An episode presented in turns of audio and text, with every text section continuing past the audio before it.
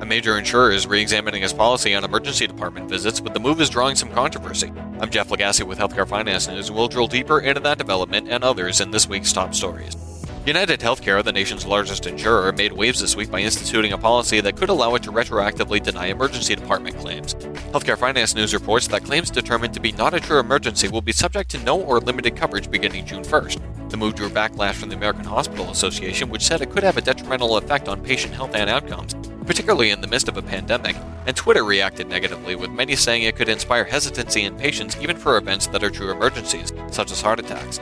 ED misuse is a problem, however, costing the U.S. healthcare system roughly $32 billion annually.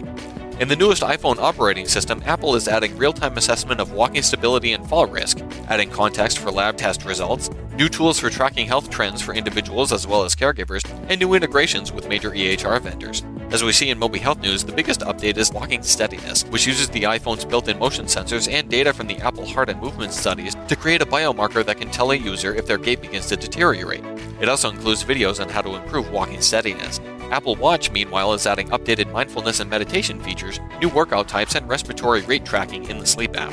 Finally this week, Mount Sinai Health System is teamed with health IT vendors Caregility and LanguageLine to help cater to patients with limited English proficiency, or LEP.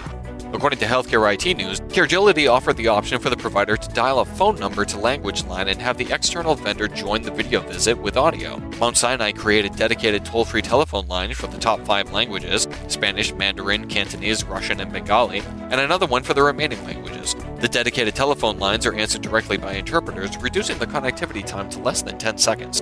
The solution went live in October. I'm Jeff Lagasse with Healthcare Finance News, and this has been Top Stories.